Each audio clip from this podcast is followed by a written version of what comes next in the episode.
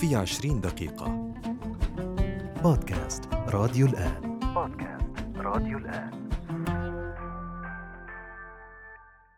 التجنيد الإلزامي بين مصالح العراق ومنافع السياسيين. أثار طرح قانون التجنيد الإلزامي جدلا واسعا في الشارع العراقي الذي يشكك في نوايا الطبقة السياسية من طرح هكذا قوانين. بالتزامن مع تراكم الوفرة المالية وحاجة البلاد إلى البنى التحتية والمشاريع الخدمية التي تعتبر أكثر ضرورية من مشروع التجنيد الإلزامي إضافة إلى فشل الأطراف السياسية في إقناع الشارع العراقي بأهمية وجدوى هذا القانون في هذا التوقيت بالذات ما يزيد الشكوك عن وجود نية للاستحواذ على الوفرة المالية عن طريق هكذا قوانين على حساب استنزاف الخزينة العامة للدولة العراقية. مرحبا بكم في حلقة جديدة من بودكاست في 20 دقيقة نتحدث فيها عن أسباب ودوافع طرح مشروع قانون التجنيد الإلزامي في العراق بين مصالح العراق والعراقيين ومنافع السياسيين والأطراف السياسية.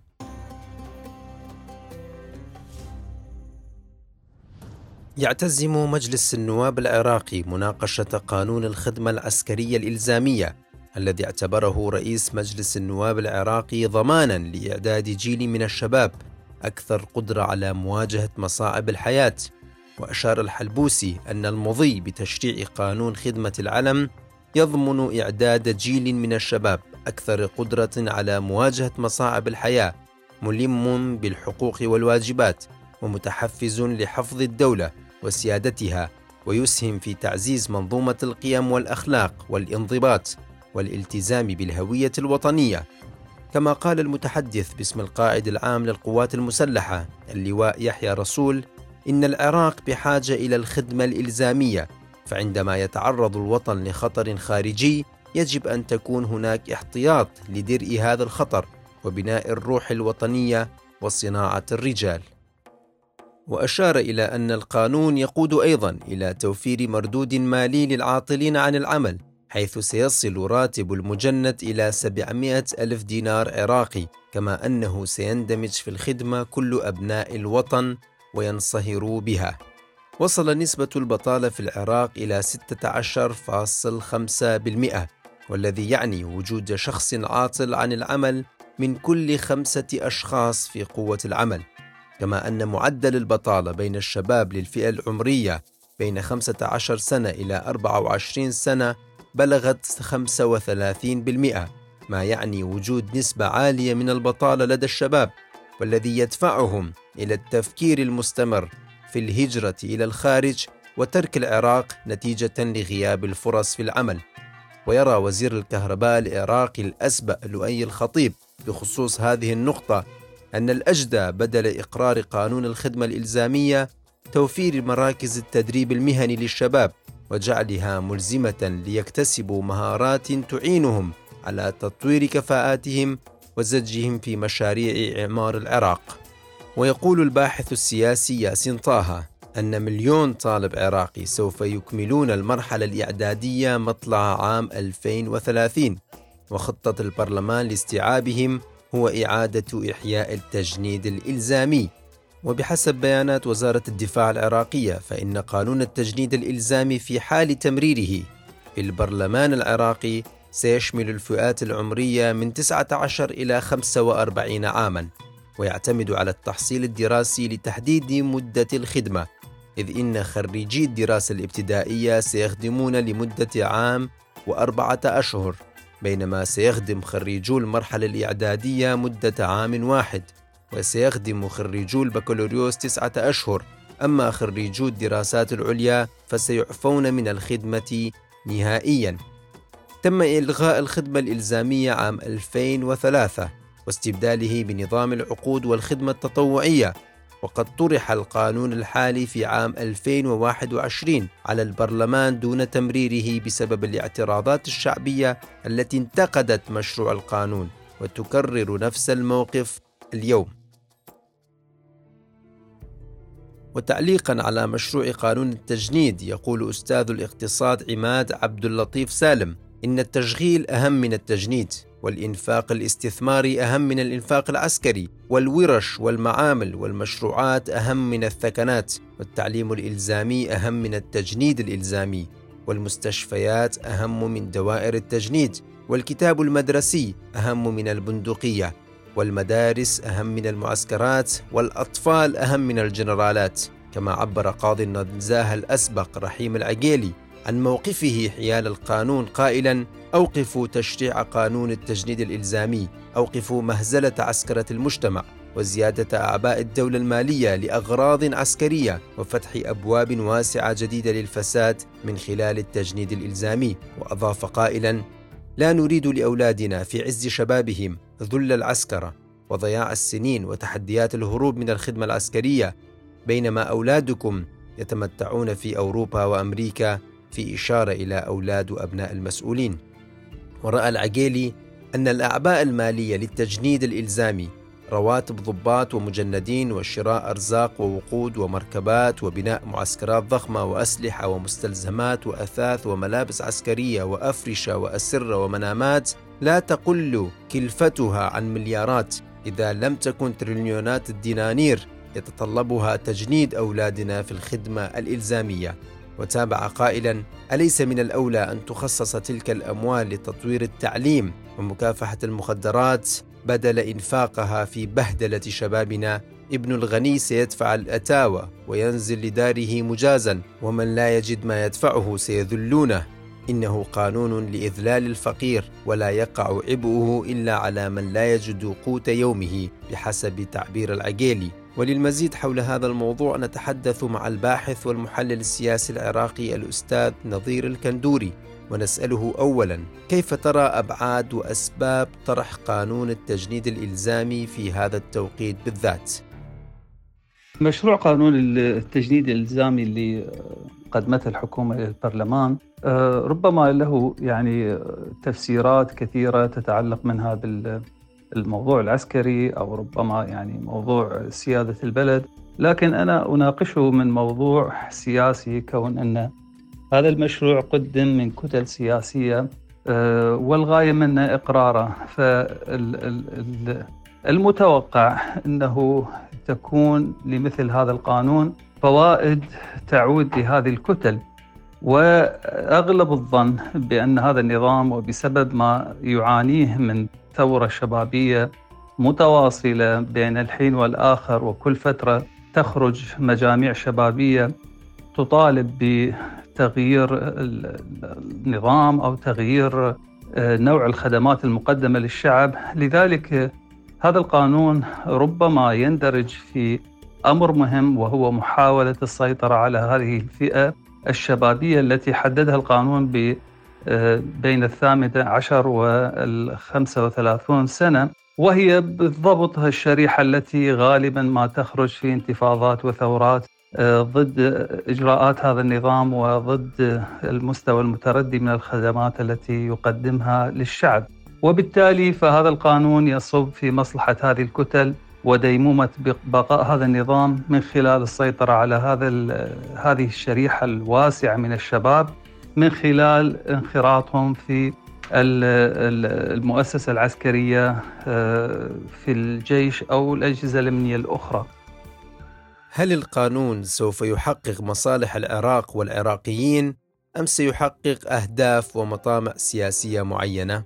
طبعا أنا يعني في رأيي الشخصي لو كان هناك لدينا نظام وطني حاكم وظروف مستقرة نعتقد إن التجديد الالزامي سيساهم بشكل أو بآخر بخدمة هذا الوطن ويعني توحيد صفه ورفع مستوى الوطنية عند هؤلاء الشباب.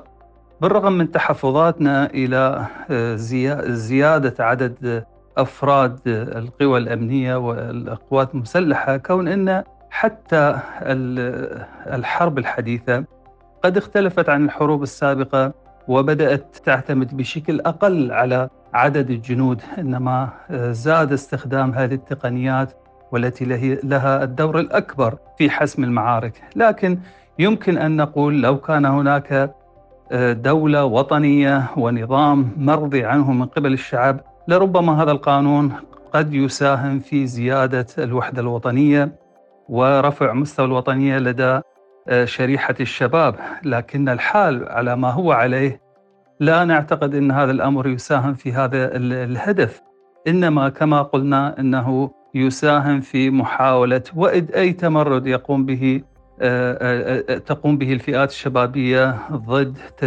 توجهات وأجندات هذه الأحزاب التي تسيطر على الحكم في العراق. لماذا يصر بعض السياسيين والأطراف السياسية على تمرير القانون؟ بينما هناك قوانين أكثر أهمية مهمشة تماما ولا يتحدث عنها أي طرف سياسي؟ نعتقد إن بعض هذه الكتل السياسية تجد إن في تفعيل هذا القانون سيكون في خدمتها أمام التوازن العسكري الموجود ما بين القوى السياسية التي جميعها تمتلك آه، مجاميع مسلحة. وبالذات نقصد فيهم الكتل السياسية السنية التي تجد إن تضخم مؤسسة الجيش ربما سيكون آه، عامل كبح أمام آه، تغول الميليشيات وزيادة أعداد أفرادها. وكذلك أيضا ستكون بموازاة القوات المسلحة الكردية المعروفة بالبيشمركة. وهذا هو المبرر الذي يجعل أن بعض الكتل أو كثير من الكتل الشيعية هي رافضة لهذا القانون وتؤشر عليه نقاط كثيرة لعدم تمريره كون أن هناك خشية من هذه الكتل ومن هذه الميليشيات أن يكون حال الحشد الشعبي والميليشيات الأخرى في حالة تقزم أمام آه، كبر ونمو مؤسسة الجيش. نفس الحال بالنسبة للكتل السياسية الكردية التي تعتقد أن أي قوة للجيش العراقي لربما ستوجه إلى آه، إقليم كردستان ومحاولة افتعال حرب معها. هذا طبعا ما قال أحد القياديين الأكراد من الحزب الديمقراطي الكردستاني الذي نوه وقال نحن لا نأمن بما يمكن أن آه، يصل إليه الساسه الموجودين في بغداد وربما آه، يستخدمون هذا الجيش ضد الكرد. واقترح أن يكون التجنيد الإلزامي للمواطن الكردي المشمول بهذا التجنيد أن يخدم آه، داخل مؤسسة البيشمركة. وبالتالي فإن الغرض من تحقيق ما يسمى بالتوازن الطائفي والقومي وجعل كل أبناء الشعب العراقي داخل هذه المؤسسة لتخطي مرحلة الانقسام الاجتماعي الموجودة في العراق لن تأتي بغرضها ولن تؤدي الغاية منها إذا ما تم تفعيل بأن كل مجند يذهب إلى الطرف العسكري الذي يمثل طائفته أو قوميته. وأخيرا ما هي الملاحظات والتحفظات القانونية على مشروع قانون التجنيد الإلزامي الأمر الآخر الذي كنت أود الإشارة اليه وهو آه، مشروع القانون نفسه وما عليه من نقاط وتحفظات آه، ذكرها كثير من القانونيين وأبرزوها في نقاط عدة. منها إن يعني المادة 48 من القانون المقدم إلى البرلمان العراقي لم يحدد المقدار النقدي الذي ما يسمى بين قوسين آه، البدل وهو ما يدفعه المواطن الذي لا يرغب بالالتحاق بالجيش يدفع مبلغ مقابل ذلك لم يحدد هذا المبلغ وبالتالي ربما هذا سيكون بابا من أبواب الفساد الإداري والفساد المالي وربما يكون أداة لابتزاز المواطنين في هذا الموضوع. بينما المادة 63 من القانون استثنت من الخدمة العسكرية ما, ما من يسمون آه، بالذين يمارسون الخدمة الدينية والقانون لم يعرف من هؤلاء. ويعني من فحوى القانون أو من فحوى هذه المادة على ما يبدو أن هذا القانون يستثني من هو مثلا آه، من آه، طلاب أو تدريسي الحوزات الدينية أو الكليات الدينية والمدارس الدينية. أو من يعمل في الحسينيات والجوامع وبالتالي يستثني شريحة مهمة ربما نستطيع أن نقول عليها هي الشريحة المخملية في النظام السياسي العراقي والتي لها الحقوق ولكن ليس لا يفرض عليها أي شيء من الواجبات اتجاه هذا الوطن. كذلك القانون لم يعالج حالة مزدوجي الجنسية يعني الذين يحملون جنسية عراقية بالإضافة إلى جنسيات أخرى مثل أوروبية أو أمريكية أو أي شيء آخر. ما هو وضعهم؟ هل يعفون من الخدمة؟ هل يدفعون البدل؟ هل يفرض عليهم التجنيد الإجباري؟ كل هذه الأمر آه، هي سائبة ولم تعالج في هذا القانون. وأعتقد إن هذه يعني نقاط ضعف كبيرة في هذا القانون.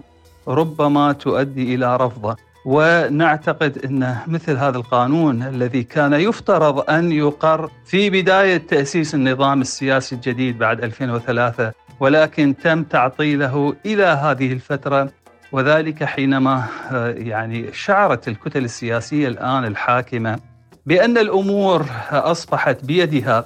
وإن آه، آه، يعني آه، موضوع تجنيد شباب من كتل يعني من مكونات سياسية عراقية أو مكونات اجتماعية عراقية كثيرة لن يؤثر على سيطرته لأن الطبقة الحاكمة و طبقة الضباط الكبار هم من مكون يعني اجتماعي واحد. وبالتالي فإن الجنود إذا كانوا من مكونات مختلفة لن يضرهم في شيء. ولذلك تم طرح مثل هذا القانون في هذه الفترة. الأمر الآخر وهو الذي أكثر خطورة بأن مثل هذا النظام الذي هو غير مستقر سياسيا والجميع يعترف بأن هناك دول إقليمية مسيطرة على القرار السياسي والعسكري في هذا البلد فبالتالي من المغامرة أن تقوم العوائل العراقية بإرسال أبنائهم إلى التجنيد في صفوف آه، قوى أمنية هي يتحكم بها سياسيون لا يمتلكون الاراده السياسية. وبالتالي هناك خطورة على حياة هؤلاء المجندين. إن أن تذهب دماءهم وأرواحهم في معارك ليس لها أي مصلحة للوطن. ولا تصب في مصلحة الشعب. وبالتالي أنا أعتقد إن هناك ليس ربما سيرفض هذا القانون من قبل مجلس النواب إنما إن هناك حالة رفض شعبي لمثل هكذا قانون لا يأمنون فيه على حياة أولادهم ودمائهم. وبالتالي أنا أعتقد هذا القانون إذا ما أقر بطريقة أو بأخرى فسيكون مصدرا كبيرا للقلق والقلاقل السياسية بل إنه سيكون سببا في اندلاع آه، تظاهرات وانتفاضات جديدة لأن كثير من هؤلاء الشباب الذين سوف يرفضون الالتحاق بالخدمة العسكرية سيكونون خارج القانون وسيكونون ملاحقين من قبل الأجهزة الأمنية. وبالتالي هناك زيادة في حالة الاضطراب الأمني في داخل العراق. والتي لن تؤدي إلى نتيجة إلا إلى المزيد من الفوضى والخراب في هذا البلد. وعلى الرغم من الأهداف العلنية للقانون وتصريحات السياسيين بأهمية التجنيد الإلزامي في تحصين أمن العراق ضد المخاطر الخارجية ورفع الحس القومي والوطني لدى المواطنين إلا أن النسبة الأكبر من العراقيين يتخوفون من النوايا الخفية لتمرير هذا القانون وخاصة أنه يتزامن مع زيادة الوفرة المالية بنسبة 4 مليارات دولار شهريا والذي سيضاف إلى الإيرادات للسنة المقبلة عام 2023 كانت وزارة الدفاع العراقية من أكثر الوزارات المتورطة بملفات الفساد بسبب العقود الوهمية التي فتحت الباب أمام الأطراف السياسية لكسب ملايين الدولارات. ويبدو واضحا أن المضي في قانون التجنيد الإلزامي سيفتح المجال بصورة أكبر أمام الأطراف السياسية للكسب غير المشروع من خلال عقود تجهيزات الملابس ووجبات الطعام وبناء وترميم المعسكرات وغيرها من المجالات والأبواب التي ستوفر ملايين الدولارات للسياسيين بحجة خدمة العلم وتقوية الدولة. فشلت القوى السياسية العراقية في تقديم مشاريع حقيقية لمحاربة البطالة والفقر والتراجع الاقتصادي وتطوير الخدمات والبنى التحتية والمرافق الصحية والخدمية وعجزت عن تقديم رؤية اقتصادية واضحة لمستقبل البلاد واستغلال الزيادة الكبيرة في موارد الدولة والتي تشكل فرصة للدولة العراقية لمعالجة الكثير من الأزمات والمشاكل والأخطاء التي عانى منها العراق. وبدلا عن ذلك لجأت إلى مشروع قانون لإلهاء وعسكرة المجتمع وإشغال الشباب وكسب ملايين الدولارات عن طريق عقود التجهيزات والذي يجسد التخبط السياسي لدى الطبقة السياسية الحاكمة في العراق.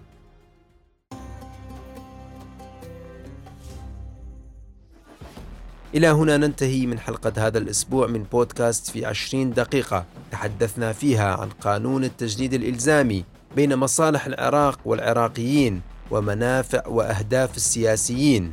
شكرا لكم لحسن الاستماع وإلى اللقاء في الحلقات القادمة.